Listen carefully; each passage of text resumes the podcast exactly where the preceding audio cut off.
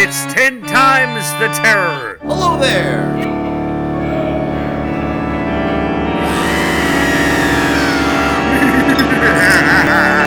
Getting old and senile. Paul, you go ahead and introduce. Yeah, I'll, I'll start off. Okay, I, I got my uh, my first uh, Moderna shot, but it's given me kind of a, a, a cold, so I've got uh, kind of a raspy voice here, and um, I have That's some water good, in case I good need for the radio. Yeah, right, right. I said, well, I always said, yeah, because people told me I have, a- I have a good face for radio. You know, right. especially for horror. yeah, but, right, ten times the terror. Okay, uh, welcome everyone to Ten Times the Terror. Uh, this is Paul. And I'm Ralph. And we are very excited to have with us today uh, one of the leading American actors uh, in, in the business right now, Shuler Hensley. And uh, we'll be talking to him a little bit about the, uh, his portrayals of the Frankenstein monster, which ties him in with what we've been doing. In fact, uh, uh, Shuler, we, um, we just interviewed Sara Karloff uh, a few days ago. Oh wow. So there great. was that. Uh, yeah, but we want to talk about other things as well. Uh, you know, Shuler's uh, uh, monster portrayals is only a small part of his career. He uh, won the Tony for uh, the musical Oklahoma, and then uh, did it in, in London on the West End, and won the Olivier Award over there. And and didn't you meet the Queen? Did I have that right, uh, Shuler? Yes, I I actually got to meet all the royals at the time. It was Prince Charles, it was the Queen, but what was extraordinary is I got to actually meet the Queen mum, and it was her 100th birthday when they came to Oh the show. wow, wow. So uh, yeah, the royals tend to really age well. yeah, we just saw when Prince Philip just passed away at. Uh, I know he's just 99. shy of his 100th. Yeah. Yeah, so uh, you know, Shuler has worked with uh, many other key people in the acting uh, uh, establishment, Patrick Stewart and uh, Hugh Jackman, and uh, Mhm. is going to be preparing to do uh, The Music Man on Broadway when things get back a little more to what we could call normal. Um, but uh, there's a, a lot of uh, a lot of things to be excited about. So anyway, so uh, and and I have to add a personal note here that uh, when uh, Shuler and his family were living in Montclair, uh, they were members of the church where I was the pastor, and Shuler sang in right. choir, and uh, his his wife Paula and their and their, their their children were very active in the church. So um, I'm now retired, but uh, those are very fond memories. Um, uh, Shuler, you were very much uh, very supportive of that, and and I think yeah, I think even you and Gwendolyn did a duet at one point on one of our gospel music services, if I remember that right. I think so. Yes, it's it's funny. I told my um, kids who basically we were really young at the time, and now my daughter's twenty and Oh, my wow. son's sixteen. The first time I actually got them to sing was at at Grace Presbyterian Church, and I I sort of bribed them, saying, "If you guys sing where I can hear you, I'll give you a dollar." So they were the loudest children. Oh, oh, right, right, right. But uh, and I remember we saw um, you, you were on uh, Broadway. The last time we saw you was in uh, well, it was I always called it Waiting for Godot, but it was called Waiting for Got It. Uh, Yeah. in the recent Broadway, Ian McKellen and Patrick Stewart are both in that with you, and that was a lot of fun That's too. right. And It among was uh, it was Ian and and Patrick and Billy Crudup.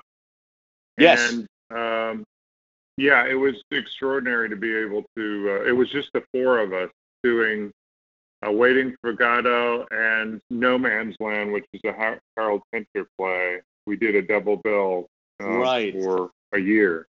Yeah, yeah. We only got to see the one half. of. But waiting, you know, what we called waiting for Godot, that was something that I spent a lot of time with in college. That was uh, Yeah. uh, back in the '60s. You know, that was still a, Mhm. a groundbreaking uh, play in, in many many ways. And um, and I had a religion professor who said that you know the the, the Godot really was God you're waiting for. And anyway, there's a lot of things we can talk about with that. Uh, just right. uh, kind of keep ourselves on track. Just what are you doing right now, uh, uh, Shuler? Just to give us a, an update on your, your current uh, current performances? Well, right now with COVID, uh, seemingly we're we're getting a, a hold on that somewhat. Uh, you know, theater for the last over the last year has been pretty much non-existent, and we were scheduled to open a revival of The Music Man um, on Broadway last October, and then we pushed it, and now we're scheduled to open in February of 2022.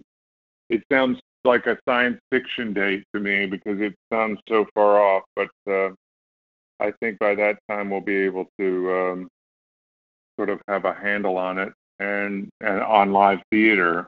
You know, it's just the audiences and, and being able to do something like that. But in the meantime, I've been doing a, it's given me a lot of time to do film and television, which has become sort of a creative venture too. They've had to rethink uh, how to test people, how to keep people safe on set. They've added an actual COVID uh, department at SAG, at the Screen Actors Guild, that's on set, and I, I get tested. I'm doing a an episode of Prodigal Son right now, and I get tested twice every morning. One is a rapid test, and one is uh, a more thorough test, and, and they really seem to be able to control it for the film and TV. So that I've been really fortunate to be a part of as well. But it, it's been a long year for a lot of colleagues and artists, and um, we're looking forward to getting back on live theater. Yeah, I could I certainly appreciate that. Um, but uh, as uh, as as you well know, sure, uh, we share our interest in uh, some of the uh, horror and mystery things and Sherlock Holmes and all that. In fact, it wasn't. I think it was um, uh, Lynn Riggs who who wrote the um, Green Grow the Lilacs. That was the, the yes, inspiration. that's correct.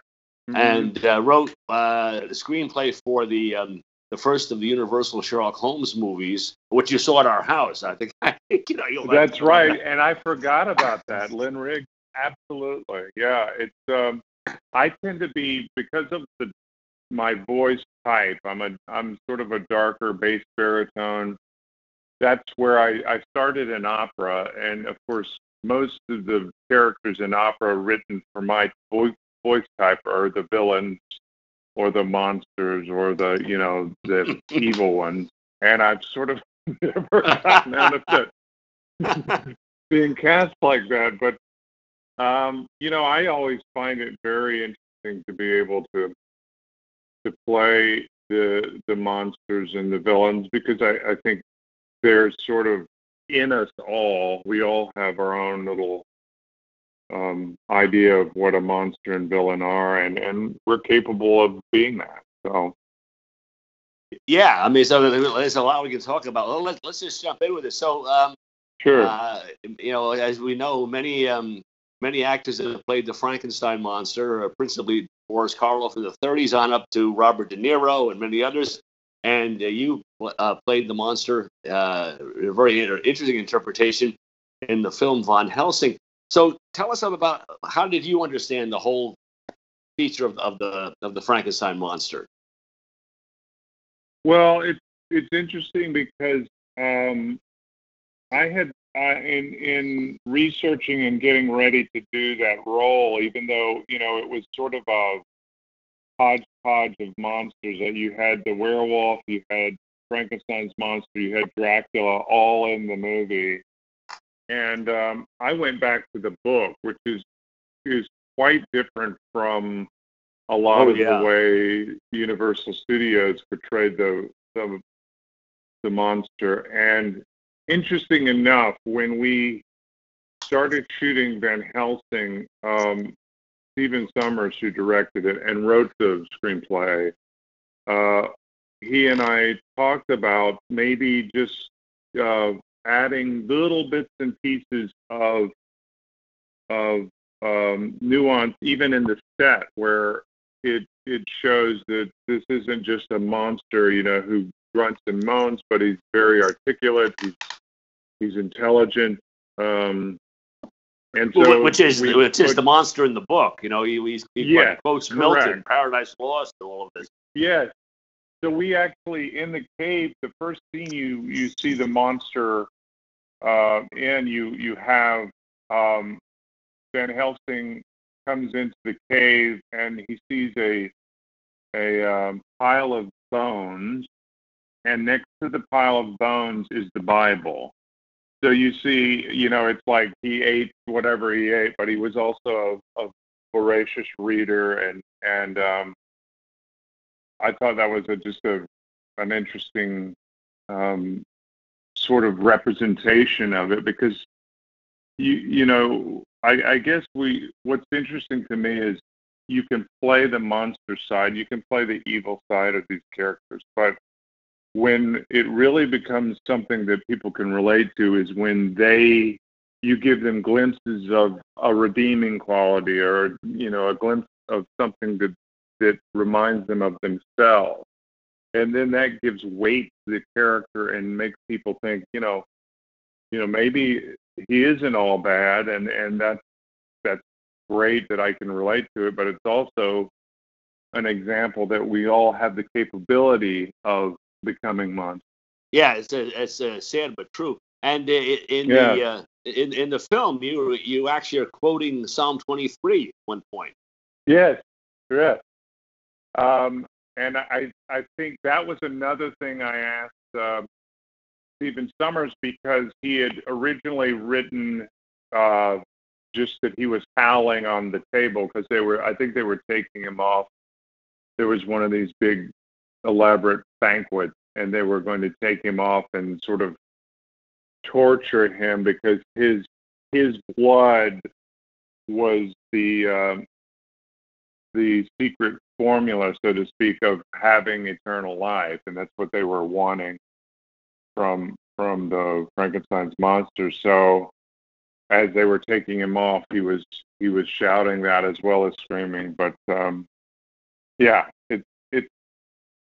it's a I when when you and I first talked about your interest in and your you know your history with with um, monsters and this this sort of subject. It's just fascinating to me that it is a part of of um, everyone's history, and that there's a lot of depth to it. Um, even even in a, a sort of fluffy film like Van Helsing, which is entertaining, but you it's an entertaining movie, but these characters obviously have something that grips people because you know Frankenstein's monster, like you said, has been around for so long, and it's still something my kids and I can talk about, and and even ki- kids that are even younger than that. You know, it's I think uh, there was an eighth grade class recently down in Georgia that was reading the the Mary Shelley book, and and they were fascinated by it. So it's sort of a timeless story.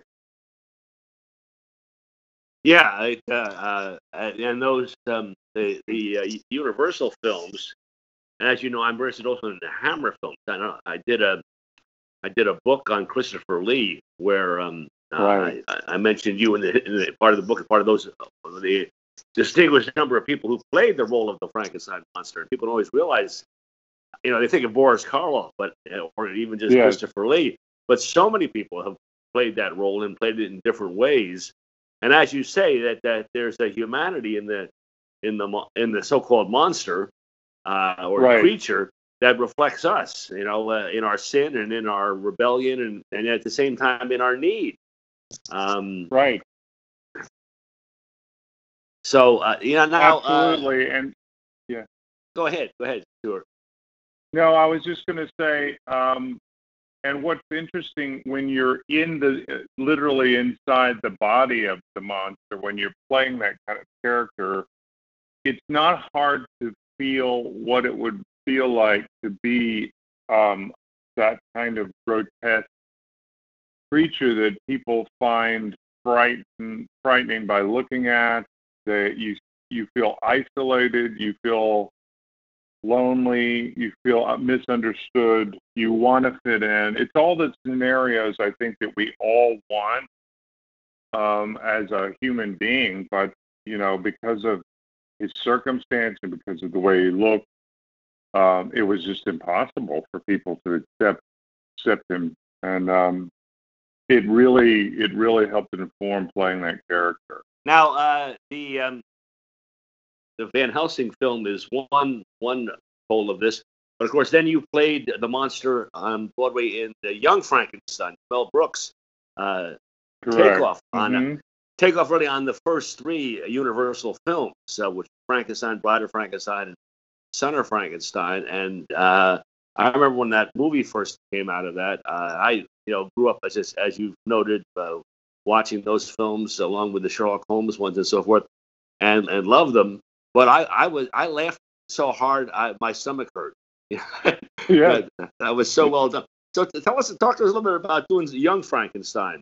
Well, what's interesting is, you know, Mel Brooks, um, who is still one has one of the most active and uh, active comedic minds still today. I I still talk to him as often as I can, and um, it was very, it was, uh, it got the Mel Brooks humor, but Mel's humor is based on, and he would say this. He would say, "You never want to play funny. You never, you want to play it as if you are uh, in the real situation of that." And that that's what made uh, the monster.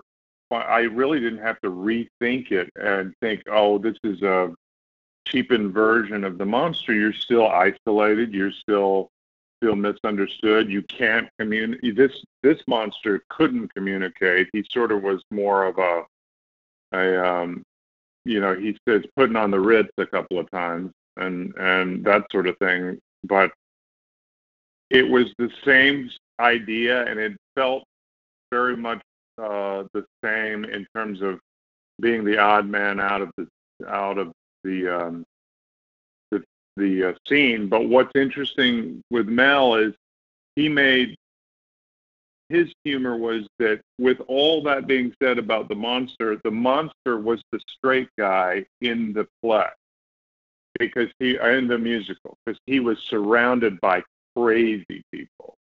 You know, the uh, the doctor was crazy. Uh, Frau Blucher was crazy.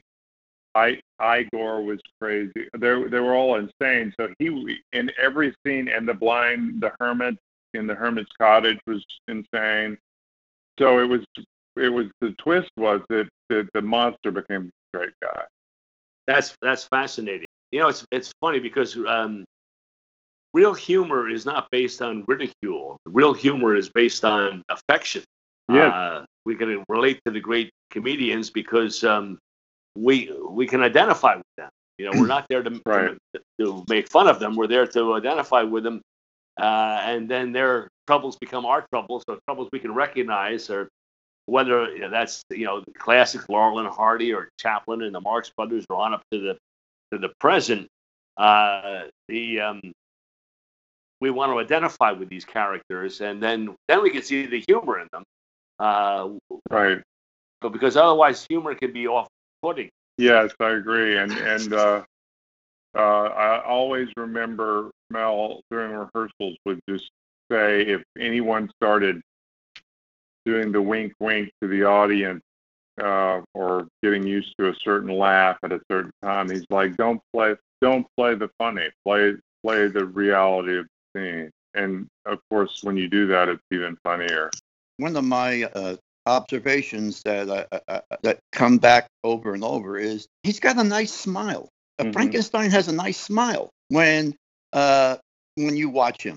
Uh, I think you know uh, the best the, the best scene for me was in um, the scene with the blind man where uh, he cannot see Frankenstein. Uh, and so they're on neutral ground because uh, Frankenstein accepts him and he accepts Frankenstein. And that is the basis of uh, where their friendship begins. It's only when people see Frankenstein and Mhm. get upset with the horror of his face that he really gets angry. I mean, when those guys come in, he's willing to to receive them as well. But the first thing they do is, ah, it's the monster, you know, and that gets them all uptight. Well, who wouldn't get uptight if everybody that saw us got scared and called us a monster? Uh, I mean, it's not the best way to begin a relationship. So for me, uh, Frankenstein uh, is is a very tragic figure because he comes into a world uh, with with with three strikes against him, and, and uh, he there's absolutely no sense of love towards him other than through that blind man who who who shows you know uh, unconditional love and i think that that that blind man really represents a, a, a sign of jesus christ himself with the lepers or the samaritan woman where he just receives them not outwardly but looks at the heart and i think at the heart of frankenstein the creature i'm talking about of course uh, is a gentle heart uh, he's like Mhm. a child He is.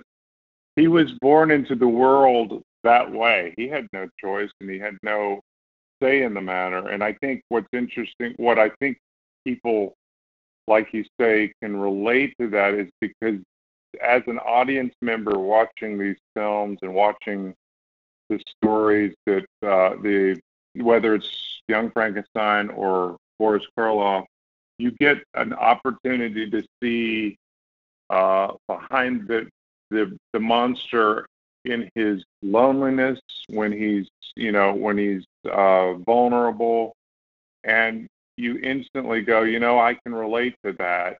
And then when he's in a crowd and they react solely on what he looks like, you almost find yourself as an audience member going, whoa, whoa, wait, wait, wait, no, this is he's good, he's good, and there's sort of that internal struggle, and I think that's what makes him so endearing and relatable to people. Did you um, did you always have an interest in horror and sci-fi, or did the uh, opportunity create that? I think I think um, my interest is always as an actor has always been playing um, roles that may be preconceived by, uh, for example, Jud Fry in Oklahoma. That's another type of monster or quote villain. Um, and you know when when Oklahoma came out, the movie with uh, Rob Steiger, Rod Steiger, and um, Shirley Jones, and and when it was on Broadway, it was just after the war, World War II, and I think at the time there was a need in society and a need in uh, getting through that that you needed you needed a clear um, hero and you needed a clear villain. Um, and I think that that's where that notion came. But if you read the book, if you read, um, and if you listen to the song that Jud sings in Rodgers and Hammerstein, which was cut from the movie because Rod Steiger wasn't really a good singer, but it's called Lonely Room. And in that song is a whole uh, exploration of Jud wanting to fit in, wanting to be loved, wanting to be just like everyone else. And from that moment on, I think um, it, it it created a depth to that character that I found fascinating because I, I, I do think when I say there's a villain in in us all, I don't mean that in terms of of we're all going to turn into you know monsters, but I I'm think I'm more thinking of it in terms that the monsters are there, but there's also they're also human. There's also that quality that we can relate to. No one is purely a monster. No one is purely, you know, a villain. I don't think, and and even studying, you know, I would study the uh, actual psych, psychopath, and the thing about playing somebody that extreme is that they don't they don't sit there thinking, oh well, I'm evil. They don't sit, they they sit there going, I'm right. I'm right and everyone else is wrong.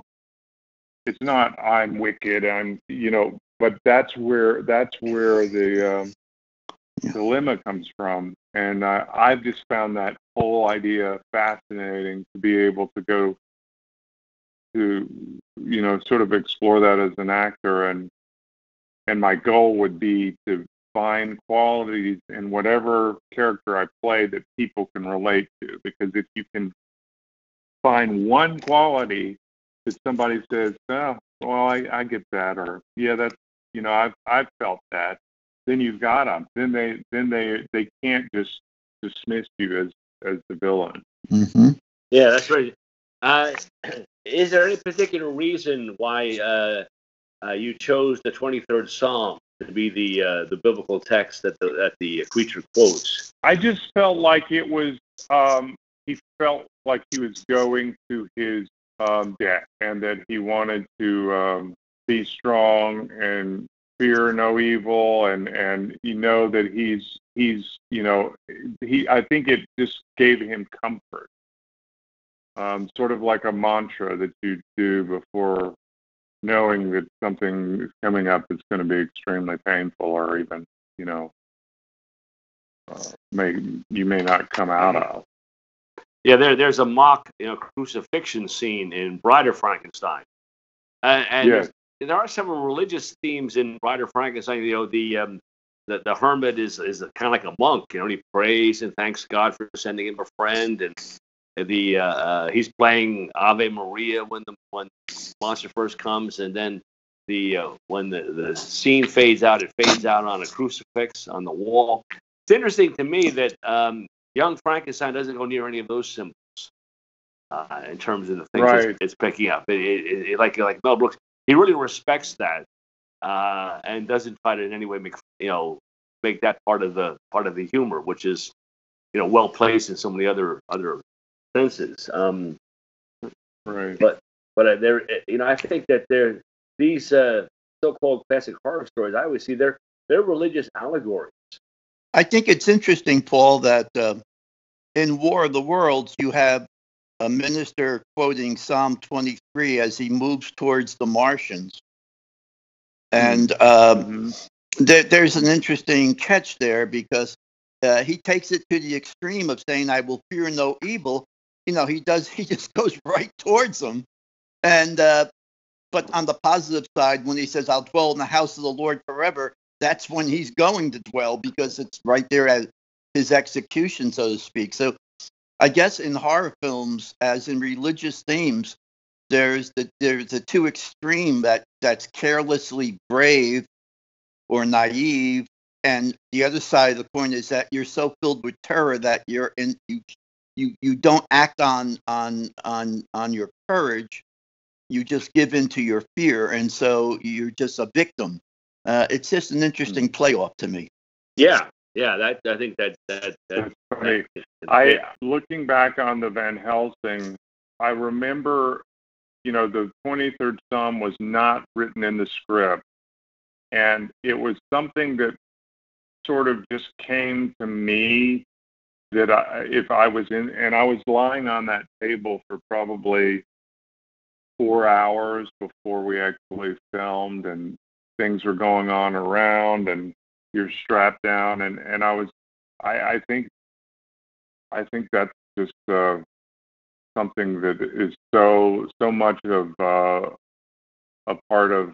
It's almost like a mantra of of being able to steady yourself and feel um, feel some sort of peace in that kind of those kind of moments. Yeah, that that that would fit. How how long did it take to put all that makeup on you? Makeup was about seven hours. Wow. Yeah, so I would come in if I was shooting it, and we usually shot all of my stuff all night. So we'd start around 11 or 12 midnight and end about five or six before the sun came out because a lot of it was outside, and we shot it uh, for three months in Prague, where I don't know if you guys have ever been to that city, but it's so old and beautiful and wasn't touched by the war that you can basically hang light and you've got 700 year old buildings there. So it was it was a perfect location for that. And um, so I would come in. I'd come in about five in the afternoon, and I'd be ready by midnight. And how, how much weight were you carrying around in that? I'm not sure about the weight, but there were probably about 15 different prosthetic pieces for the face and the neck area, and then there was a big body suit, and then there were separate hands that they had to make. And then the interesting thing about uh, my height, I was about seven foot three. I was I'm six foot three now, but they they designed these prosthetic um, legs where I could fit my feet into, and then the bottom of the the prosthetic was a, actually a very pliable uh, springed foot, and I practiced on those in Central Park, and I always loved the fact that before I went to shoot, I could run around in Central Park on these giant fake legs, and no one would comment because New Yorkers have seen it all. You know, they just just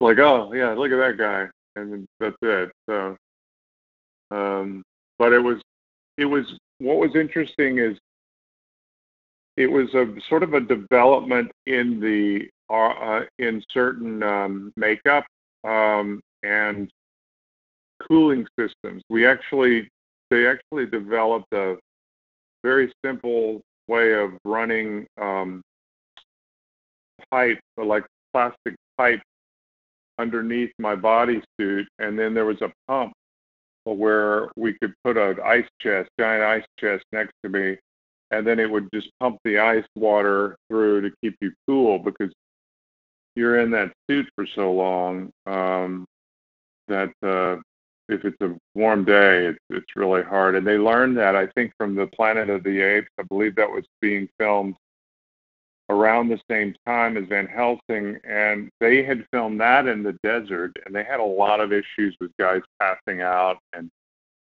uh, from all the the giant suits, and they developed these sort of cooling systems, which was very interesting.